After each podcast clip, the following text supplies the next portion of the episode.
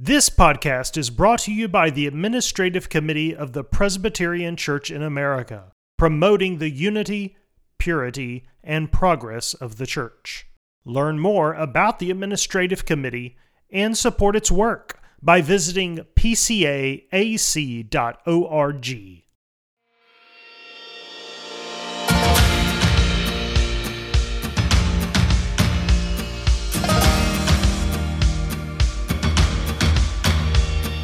Welcome to Gifts and Graces. All Christians have communion in each other's gifts and graces, says the Westminster Confession. So, on this podcast, we help you and your church benefit from the gifts and graces of other parts of Christ's body. Each episode, we bring you a seminar, sermon, or discussion from church leaders across the country and around the world designed to promote the unity, purity, and progress of the church. This is Gifts and Graces.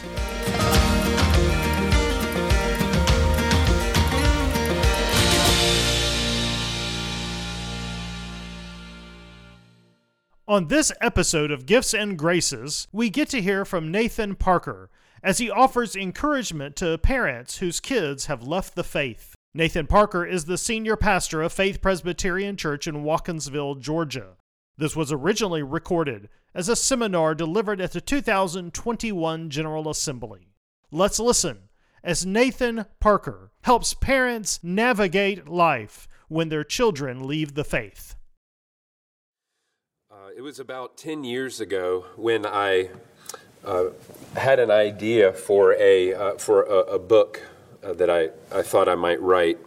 Um, the story is I was um, on a hike one time uh, around Durham, England, where my wife and I lived for about three years. I was going on a hike, you know, around the, the hills around the, the castle and the cathedral and the, the university where I studied.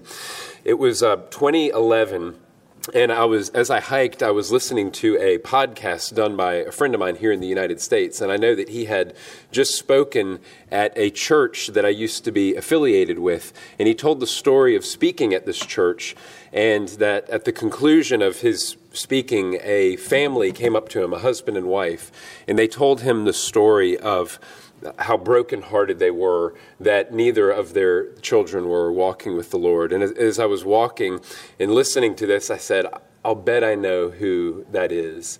And, um, and that was the first time I had the idea that maybe I might someday, you know, put this into into a book form to tell a little bit of my story and how the Lord brought me back, as well as to primarily encourage parents who have children who are not um, following the Lord um, anymore. So this seminar is an opportunity for me to kind of, for the first time, really put to put pen to paper and um, and get some of these thoughts out there. Um, now, my assumption uh, this morning is that there are primarily two types of people here. Uh, first is uh, parents uh, with broken hearts because you have a prodigal child, and the second group is uh, pastors who are seeking to pastor parents. Um, who have broken hearts because they have a um, a, prodigal child. So I've really had both groups in mind as I have uh, prepared. Now, let me give you my outline. First, I'm going to tell my story of one prodigal's rebellion and return. Uh, then we'll go to uh, some reminders I want to offer you and helps for dealing with and bracing yourselves for prodigal children. And thirdly, uh, we'll ask the question how is it that the gospel alone can bind up uh, broken hearts? So um, I want to start first by um, telling a little bit of my, my story. Um, now, this first portion of, of, of this seminar uh, will be autobiographical, but it's not primarily just to, you know, because we all kind of like to talk about ourselves. And it, it's certainly not because, you know, I want to just put lascivious uh, details out there or anything like that. But rather, I, I do want to provide you with enough detail so that you, so that you can understand how bad things can get. Um, and, and yet there is there's still hope in, in the Lord. Um, my parents were were not perfect. Uh, of course, no no parents are are perfect. Um, but I think I can say that um, on all of the really big important things, they uh, they hit it out of the park. Um, primarily, they raised me and my four siblings to, to know the Lord. Um, and they must have said to me and my siblings a hundred times, Kids, we don't care what you do, We don't care if you're one day a, a street sweeper or a CEO. All we care about is that you are is that you're following the Lord and, and, and serving the Lord. Um, and I want to make a uh, just a bridge to you right here at the outset, just kind of a passing comment before I really get into my story, and, and it's this. Um, sometimes kids rebel, and there are no understandable or good reasons for, for why that happens. Sometimes it is because of bad parenting, right? A parent does something horrible or something horrible happens to a child, but not always. And I, I really don't like this next sentence because I think the word like don't judge is sort of overused, but, but really, like go easy on parents who have uh, who have kids who have strayed. It is not necessarily because of anything that uh, that they have done. Now, wouldn't you think that with that consistent message that I was getting from my from my parents all my, my growing up years, going to church every week, learning Bible stories, um, memorizing the children's catechism, right? We did that when I was in elementary school, going to VBS, wouldn't you think that I would have turned out great and would have stayed on the, the narrow path? Um, well, of course, you, you know that that's not the, the way things work. Um, when I was five years old, I remember my mom was folding laundry in, in their house in, in Atlanta, where I grew up and where they still live.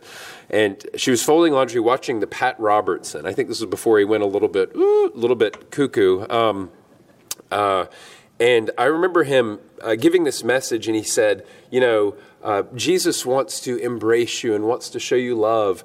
And that just was really moving to me as a five year old. And I was like, I remember starting crying. And I told him, I said, I, I, want Jesus to embrace me. You know, and my mom said, okay.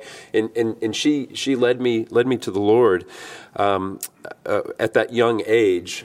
But um, inside, you know, as I, as I grew, grew to be older, it was obvious that that, um, well, well, at the very least, the work of God was very transient in my life, right? A little bit like Saul, you know.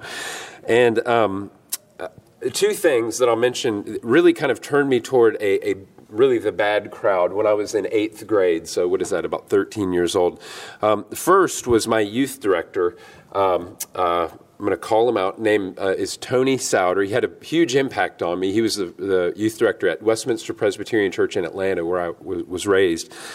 Um, he left Atlanta and took another ministry position. Now, ironically, Tony at this moment is in another room uh, room 275 leading a seminar called What Can Be Done About the Rise of Young People Leaving the Church. I told him yesterday, I said, Well, Tony, they cannot leave their position as being Nathan's youth director, right? That had a, a really, it was re- really, really hard on me. I even told him I was going to throw him under the bus. Tony's a wonderful man. He, he runs the, the Pray For Me campaign.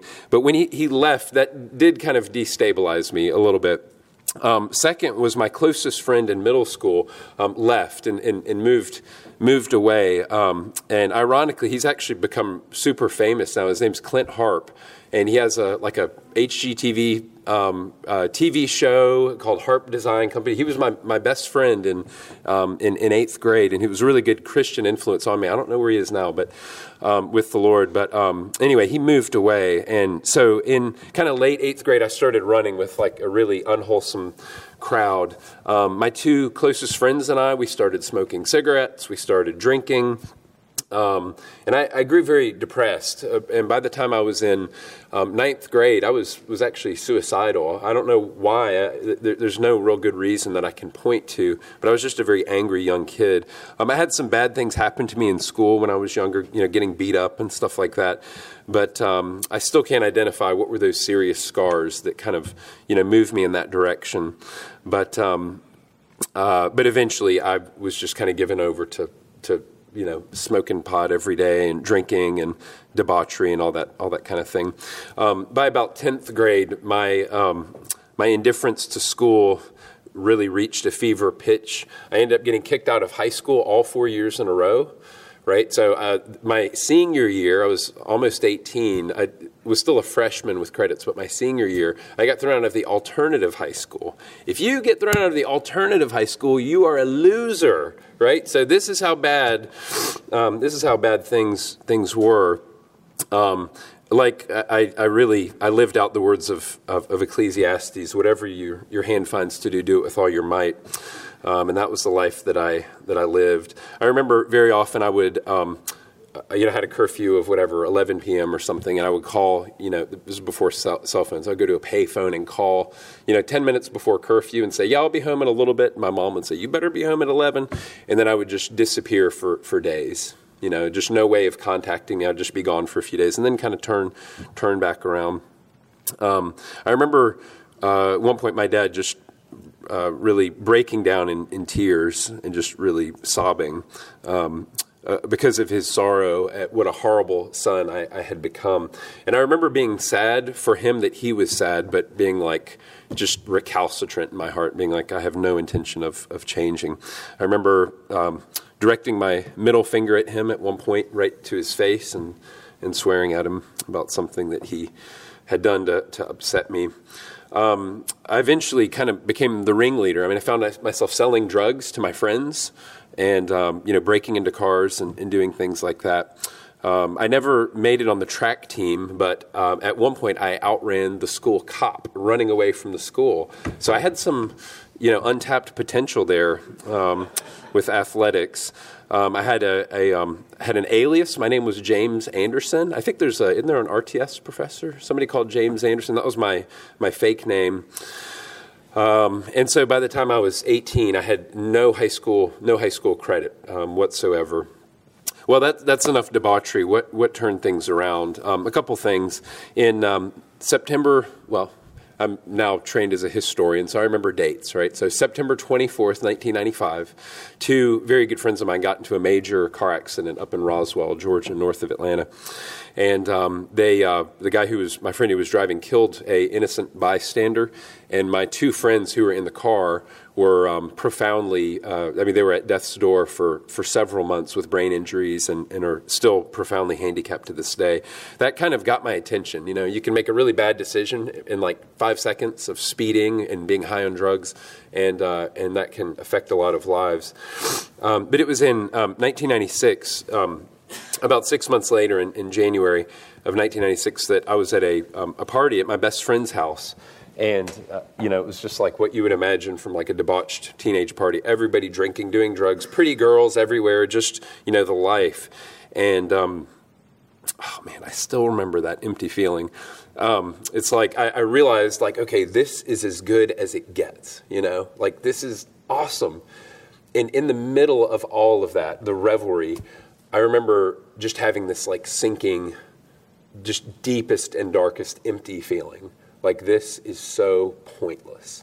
If this is if this is the best that this world offers, then there's no there's no reason to to go on living, and um, and that that really that really got my attention. Um, I heard a, a speaker years later say that the loneliest moment in life is when you experience what you think will be the ultimate and it lets you down.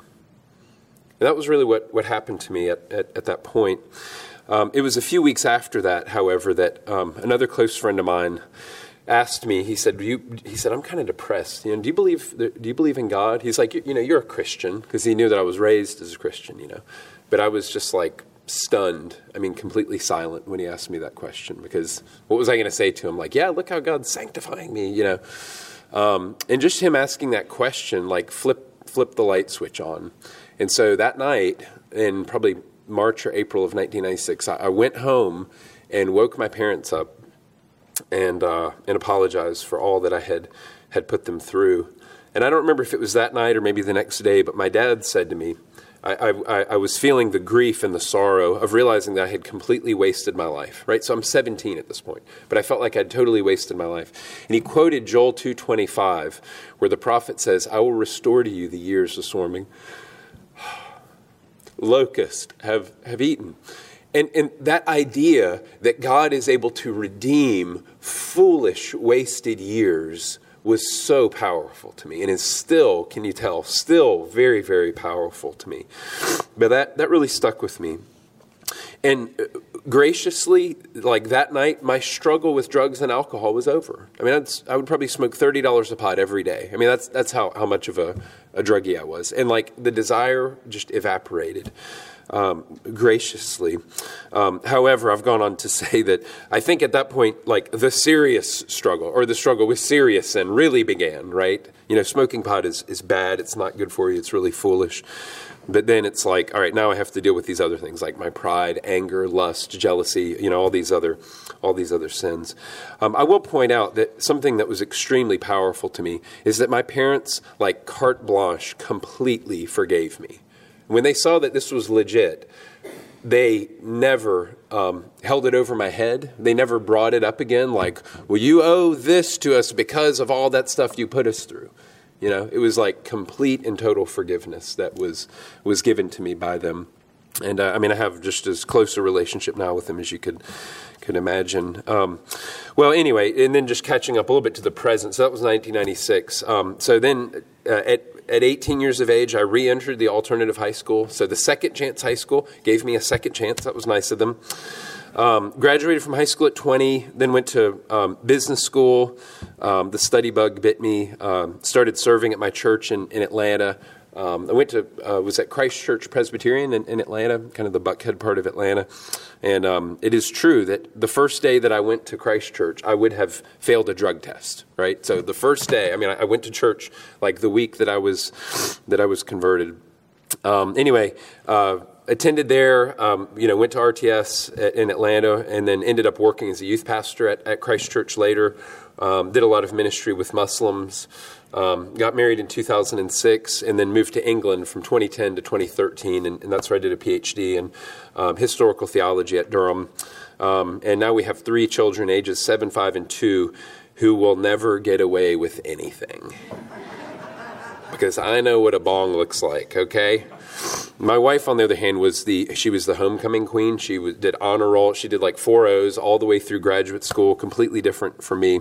And I looked at her one day, kind of with a, with a you know, just awe in my eyes, and I said to her, "I can't believe I married the homecoming queen." And she looked back at me and she said, "I can't believe I married the drug dealing dropout." Sorry, ladies, he's taken. Um, the um, this really sad uh, P.S. to to my story is that every friend of mine from those days is either dead, or in jail, or still addicted to drugs, or they have come to know Christ. Every one of them. Um, how and why did I come to Christ? Well, I can't give you the combination. I can't give you the combination for how to unlock your child and draw him or her to Christ. It was grace. It was grace that, that plucked me out of the fire. Um, but God knows the combination of what it'll take to turn your child's heart back to the Lord. It is the sovereign God of the universe who has to change hearts and, and turn your child, if you have that, that rebel or that prodigal, to turn your child back to the Savior. He has the key. He is God, and, and you're not. You're not in control of what happens to your child ultimately, but, but God is you can't control this outcome. You, you have to, to let that go. Um, but with that said, l- let me move on into some reminders. Um, I'll say first that uh, I have three of you in mind, especially three types of parents in mind as we move into this next section. Um, my aim is to give the following helps that will support three types of parents. Number one, those who have prodigal kids who are living in the home right now. Number two, those of you who have prodigals who are who are not living in the home, maybe who are older, who have moved away. And number three, parents who want to prevent their kids from becoming prodigals, right? So this would be kind of preemptive if you're like, I have kids, I don't want them to become pr- prodigals. Um, and as we go through these 11 points, the first two are longer and then the, the other nine are, are, are will be quicker. Um, I've, I've had all three of you in, in, in, in, mind. So some points will apply to some and not to others.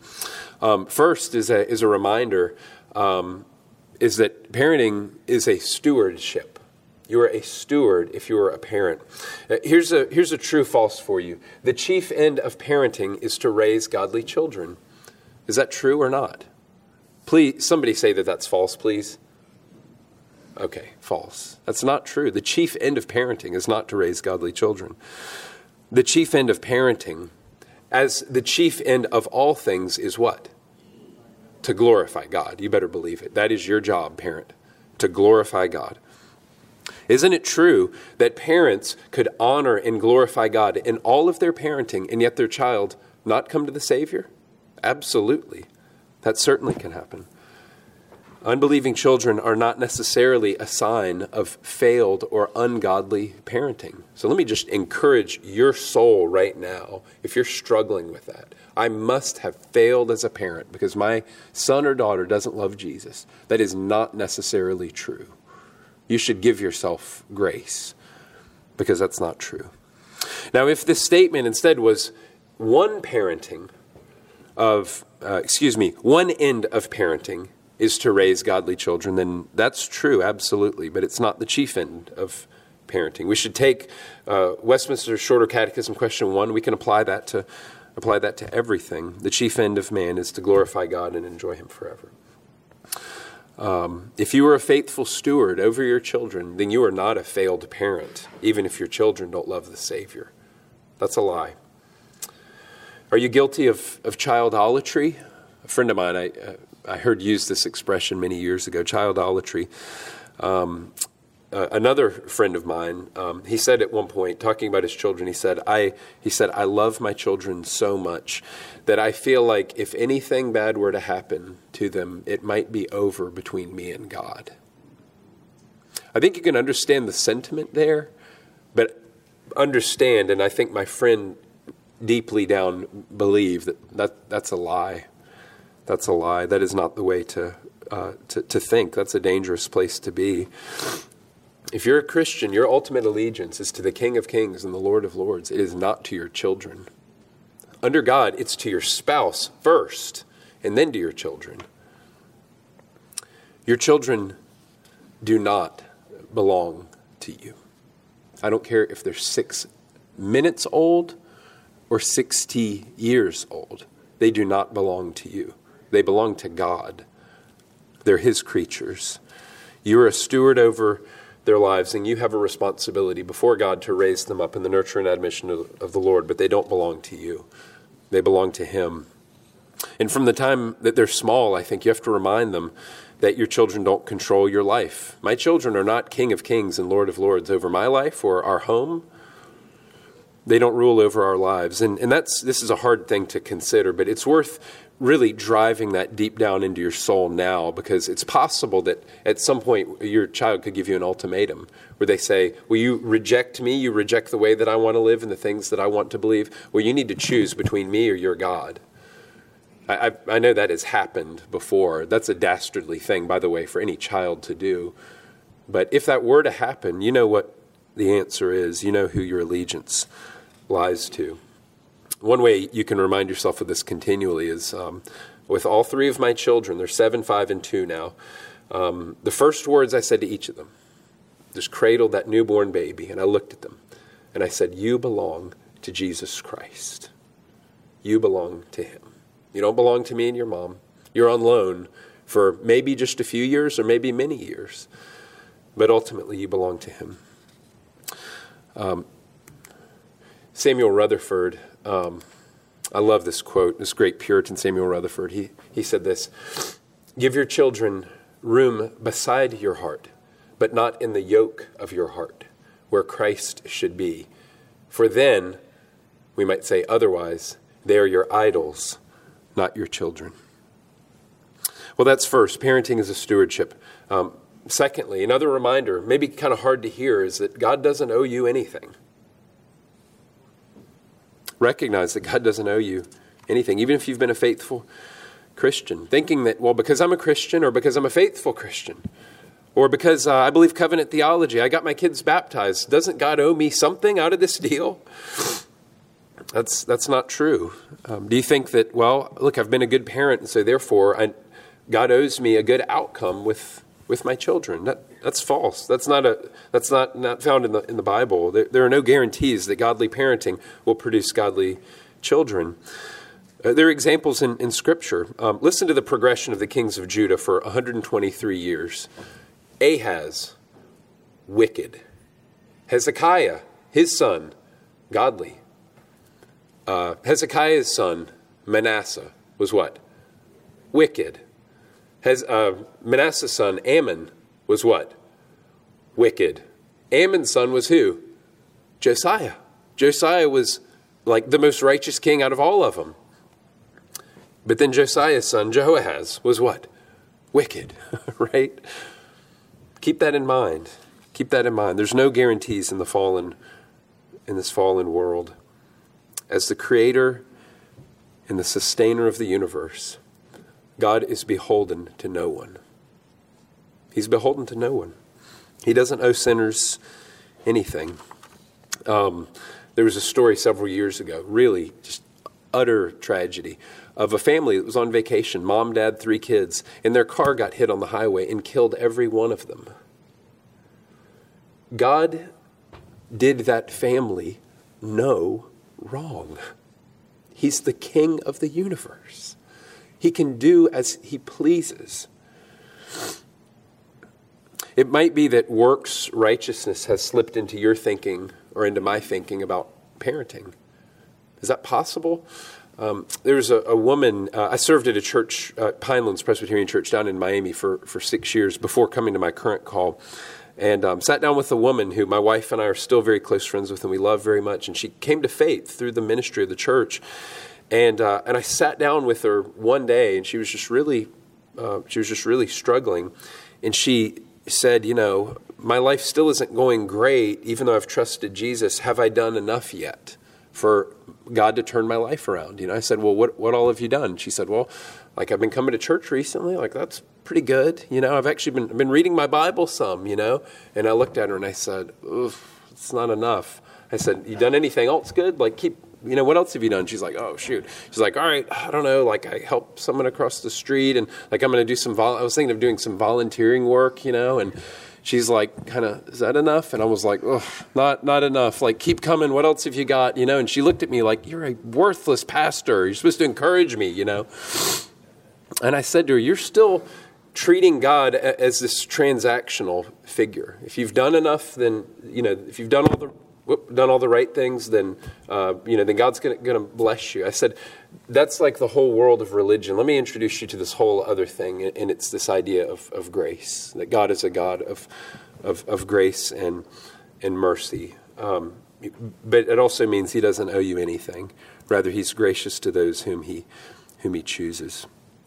Now, this statement that I made, whoops, ah, I advanced a little bit too far there. Um, the statement that God doesn't owe us anything is almost true, but I don't think it's adequate. We need to qualify that. And the reason is because God will never violate his promises. If he is a God who is true to his word, then he, he is obligated to, to keep his promises. Listen to how the Puritan John Flavel put it. Though God has reserved to himself a liberty of afflicting his people, yet he has tied up his own hands by promise never to take away his loving kindness from them.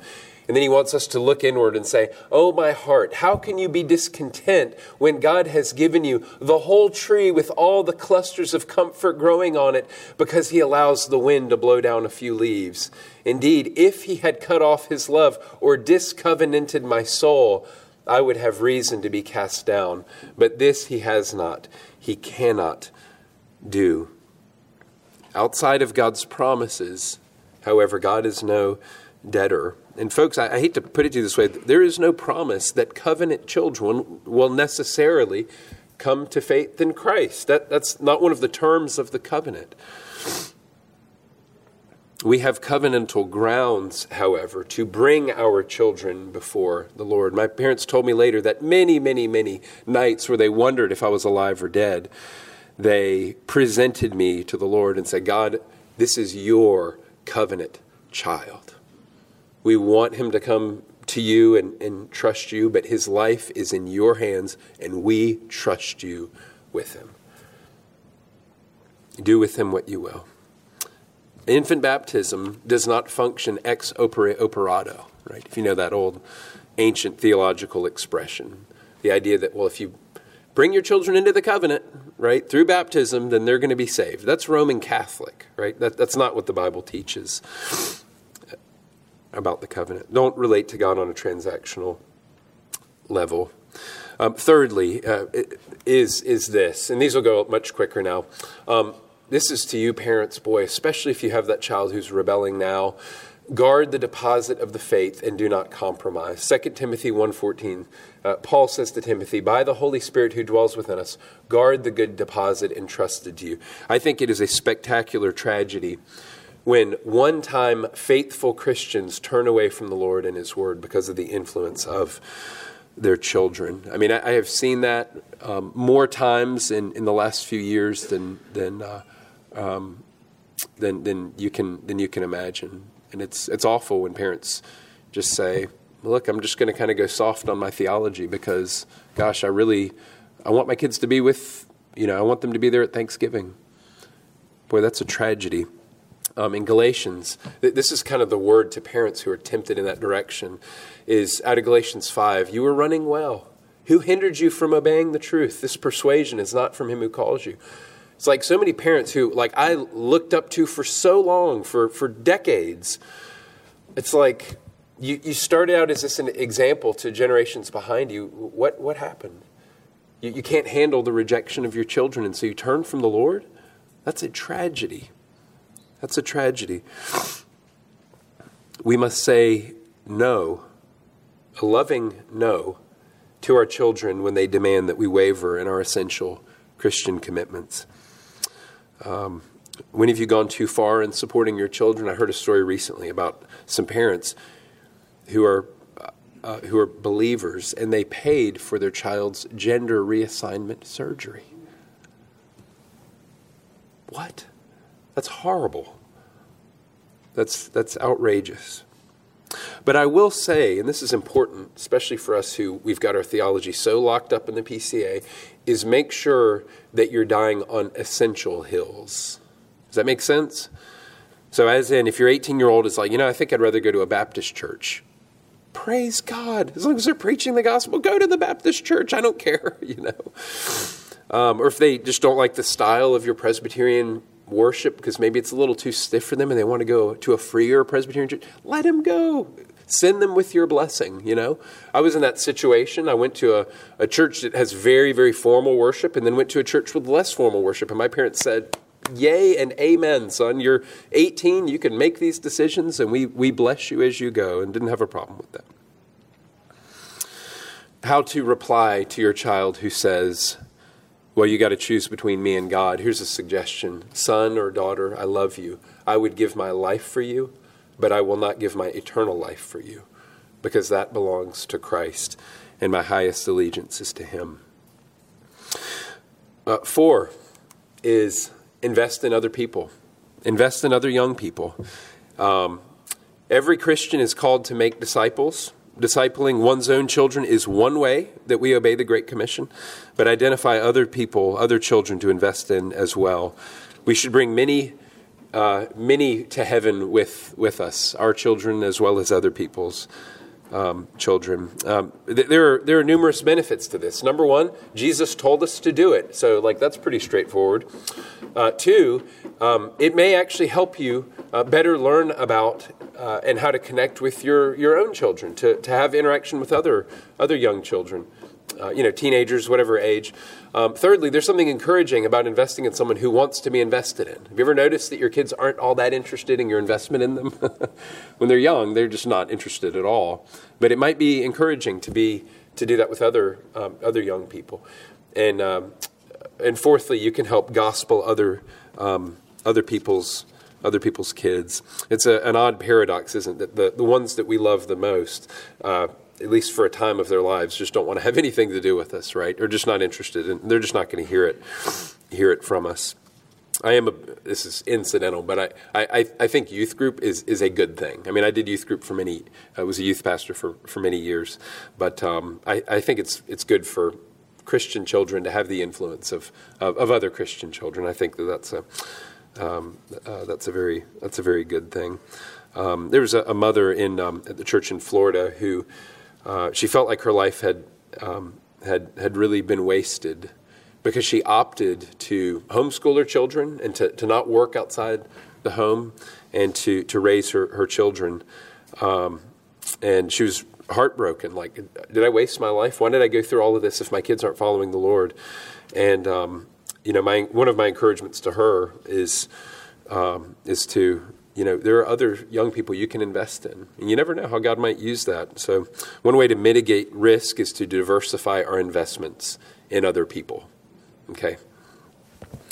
Um, if your number one aim in life is to raise godly children and they don't turn out godly, you will feel like a failure. That's true. So, invest in other children as well as your own. Fifthly, boy, this is important, is carefully monitor your children's friendships. I think parents, especially when your children are younger, you need to um, regulate um, who, the, who your kids spend time with, but without being overly protective. I think being overly protective is actually not a good thing. Don't, don't put your kids in just a Christian bubble where the only people they interact with are Christians. I don't think that's good. I went to public school in, in, in Atlanta, and I think that was a good move. Um, I think some parents will only let their children be around other Christians and then they get a taste of what the world is like and they just run crazy you know? I mean that's the story that a lot of people a lot of people have. They, they realize that hey all these like heathens that i've been hearing about are actually fun and they're nice too and i like hanging out with them more well, I, I, I uh, you know, our, our policy for our young children is we want them to have friends who are Christians and who are non-Christians as, as well. But we will monitor those those friendships. Um, one policy my wife and I have come up with too that I. Um, well, take it or leave it, but um, we we will not allow our children to have any spend the nights. Either kids going, our kids going to other kids' houses, or other kids coming to to our house. That's just a kind of a personal policy we we decided on um, it sounds extreme, but I think it's actually wise. In my case, all of my firsts, like the first time I did XYZ, was at a spend the night where there was just no monitoring from from uh, um, from parents. Um, if you set that as a policy, you would do well to do that early on instead of like when they're 14 and they've been spending the night for years. You know. Um, anyway, something to, to consider. But th- this is this is awfully important here. Um, number six is regularly have with my sons. I call it bro time right? And with my little two year old daughter, we call it, you know, a date with dad. But regularly spend that time with, with your kids. I, I think that's a huge step to keeping close with them, especially when, um, uh, when, you know, when your kids are, are younger. To have that regular connection with them is so important. It's like, don't uh, just kind of nod off when they get to be eight, nine, ten years old, and then you, before you know it, they're 16, and you haven't spent any quality time with them. That's that's a um, one way that kids can uh, can stray is if they've not had any meaningful time with you. Um, this is a little bit horrible to say, but I want to suggest that in an odd way, the axiom, keep your friends close and your enemies closer, may fit well here, right? So kind of stay close to your kids as they go through those years where oftentimes there's enmity between, um, between parents and, and kids.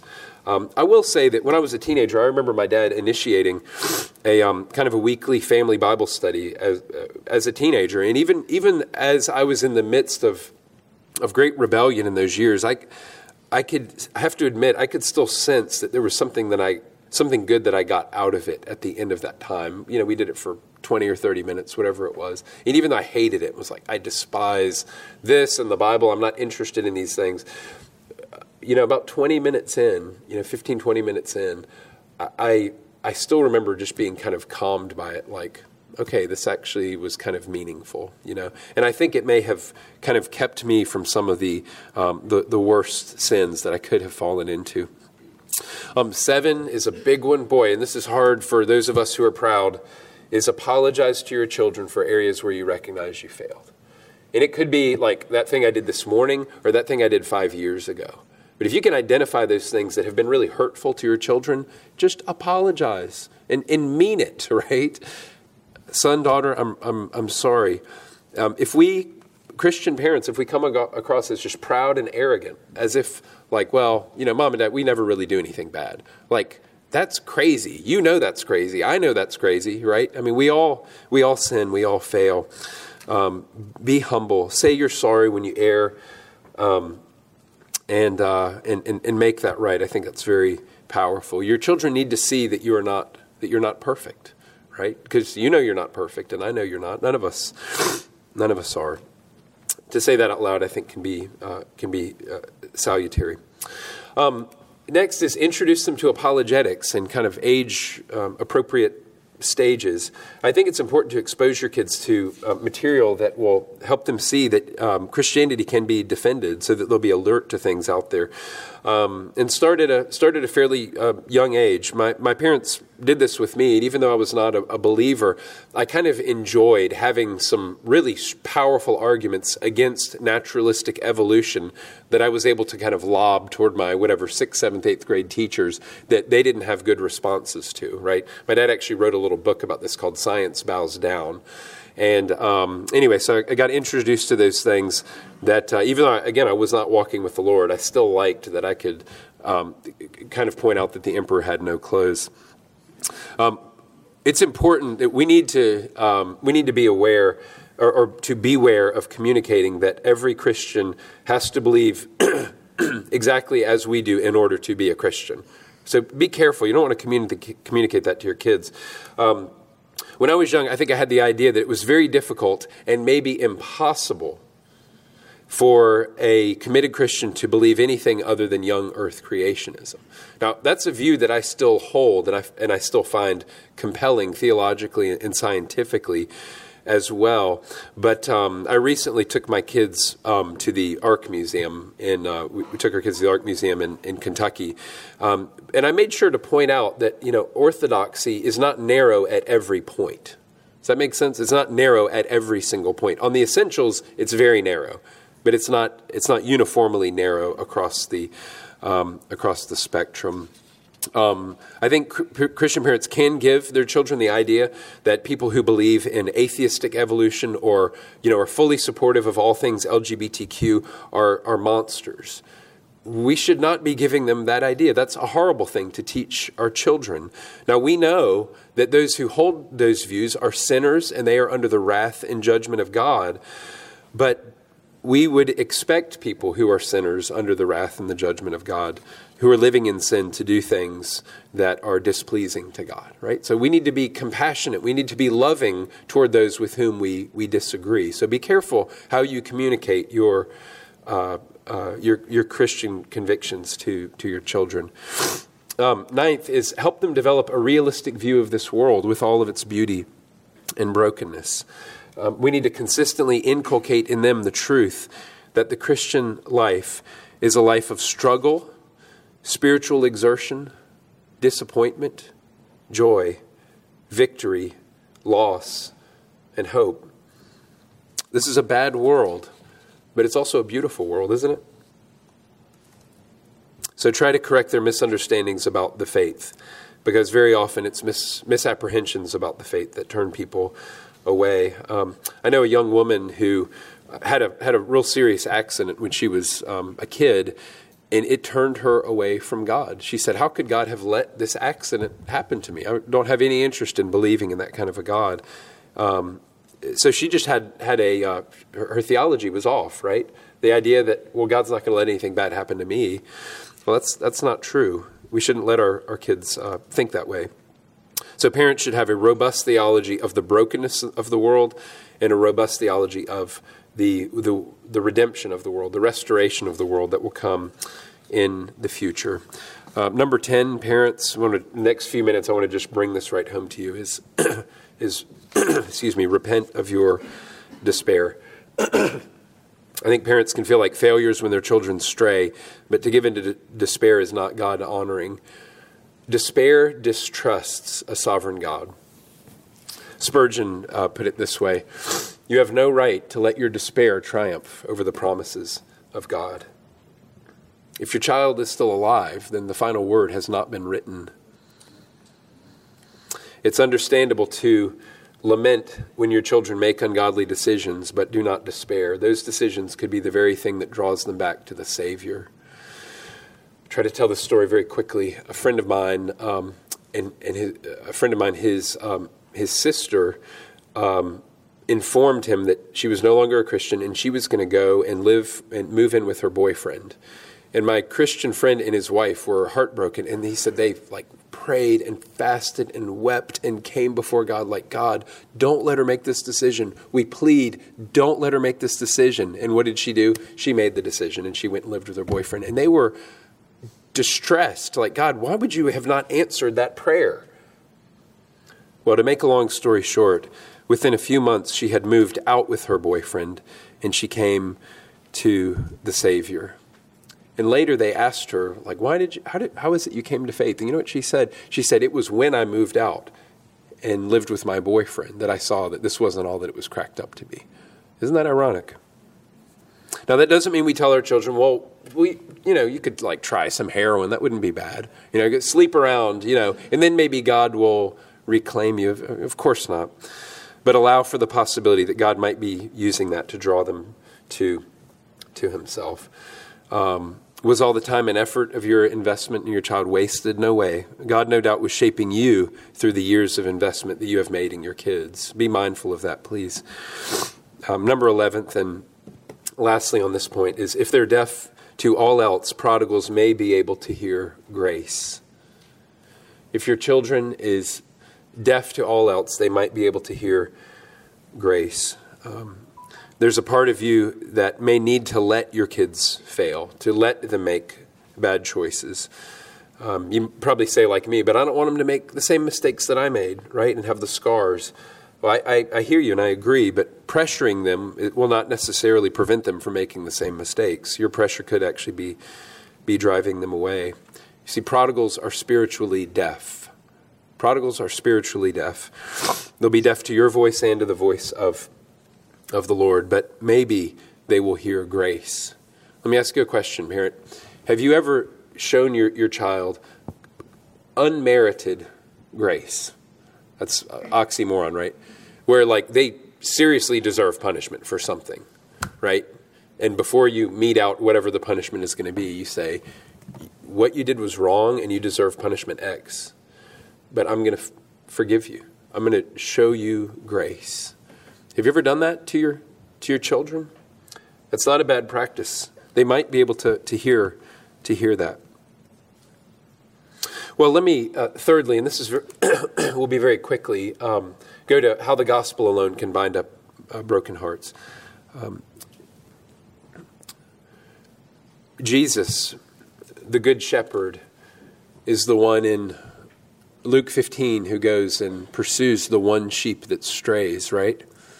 And isn't it true that when we read Luke 15, you, you think of the person? It could be your child. It could be like that person in, who used to go to church and now they're living this lifestyle, you know. And you think, you know, that awful stray, how could they? You, we probably read it and think, well, yeah, this is my prodigal child, the one who strayed from the 99. Folks, the one who strayed is you and me, still today, and you and, and you. That's how you're supposed to read that parable in Luke 15. It's not the, the worst of us. That's not the one who strays. It's all of us. So, is your child a prodigal? Well, let that be a constant reminder that you are in the same boat. You are a prodigal parent every day, aren't you? So am I. Can you trust your kind, loving Heavenly Father that He's wise in all His ways to sanctify you and to shape you into the image of Jesus? Maybe your prodigal is his method of doing that powerfully. Are you open to that as a possibility that God is using your prodigal to change you, to make you more like Jesus? I think he is.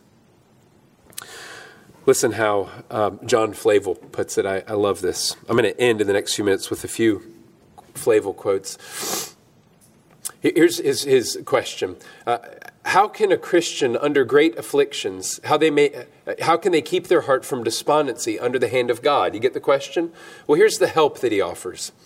It would much comfort the heart under adversity to consider that God, by such humbling providences, i.e., maybe a prodigal child, may be accomplishing that for which you have long prayed and waited. Say, Christian, haven't you prayed many prayers to God, such as these, that He would keep you from sin, reveal to you the emptiness and insufficiency of the creature, that He would kill and mortify your lusts, that your heart may never find rest in any enjoyment but Christ? Why now, by such humbling, prob- uh, humbling and impoverishing strokes, God may be fulfilling your desire? Would you have your heart to rest nowhere but in the bosom of God? What better way can you imagine providence should take to accomplish your desire than by pulling from under your head that soft pillow of creature delights on which you rested before? And yet you fret at this? Peevish child. When's the last time you were called a peevish child? Peevish child, how you try your father's patience. Here, here's the key sentence Is it not enough that God is so gracious to do what you desire, but you may be so impudent to expect that he should do it in the way that you prescribe?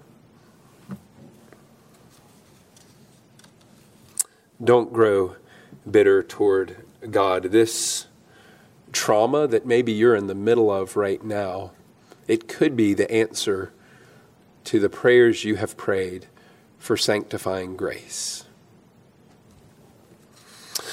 Well, I want to close with a prayer a long prayer for your children. And this again comes out of Flavel. I, my focus was Flavel in my, my thesis. Um, and this, this prayer is one that I am praying your son or daughter will pray soon. This is his suggested prayer for the penitent. oh, I am weary of the service of sin. I can endure it no longer. Lord Jesus, you were anointed to preach glad tidings to the meek and to proclaim liberty to the captives and the opening of the prison to those who are bound. Come now and knock off those fetters of unbelief. Set my soul at liberty that it may praise you. For so many years, Satan has cruelly tyrannized over me. Oh, that this might be the acceptable year of the Lord and the day of the salvation of my God. Lord, you were lifted up to draw men unto you, and indeed you are a drawing Savior, a lovely Jesus. I have hitherto slighted you, but it was because I did not know you. My eyes have been held by unbelief when you were opened in the gospel, but now I see you as the most chief of ten thousand. You are the glory of heaven the glory of earth, the glory of Zion, and oh, that you would be the glory of my soul. I confess that I am not worthy that you should look upon me. Oh, my Lord, I am willing to submit to any terms, be they ever so hard and ungrateful to my flesh. I am sure that whatever I, I shall suffer in your service cannot be like what I have suffered or am likely to suffer by sin. Henceforth, you be my Lord and Master. In your service is perfect freedom. Be my priest and prophet, my wisdom and righteousness. I resign up myself to you, my poor soul with all its faculties, my body with all its members, to be living instruments of your glory. Let my tongue from now on plead for you, my hands be lifted up to your testimonies, my feet to walk in all your ways. Oh, let all my affections as willing servants wait upon you and be active for you. Whatever I am, let me be for you. Whatever I have, let it be yours. Whatever I can do, let me do for you. Whatever I can suffer, let me suffer for you. Oh, that I might say before I go from here, My beloved is mine and I am his. Oh, that what I have begged on earth might be ratified in heaven. My spirit within me says, Amen. Lord Jesus, you say, Amen. That prayer is for your children, but it's also a prayer for you, parents, because the gospel that your children need is the very same gospel that you need. I pray that that might be your prayer uh, today.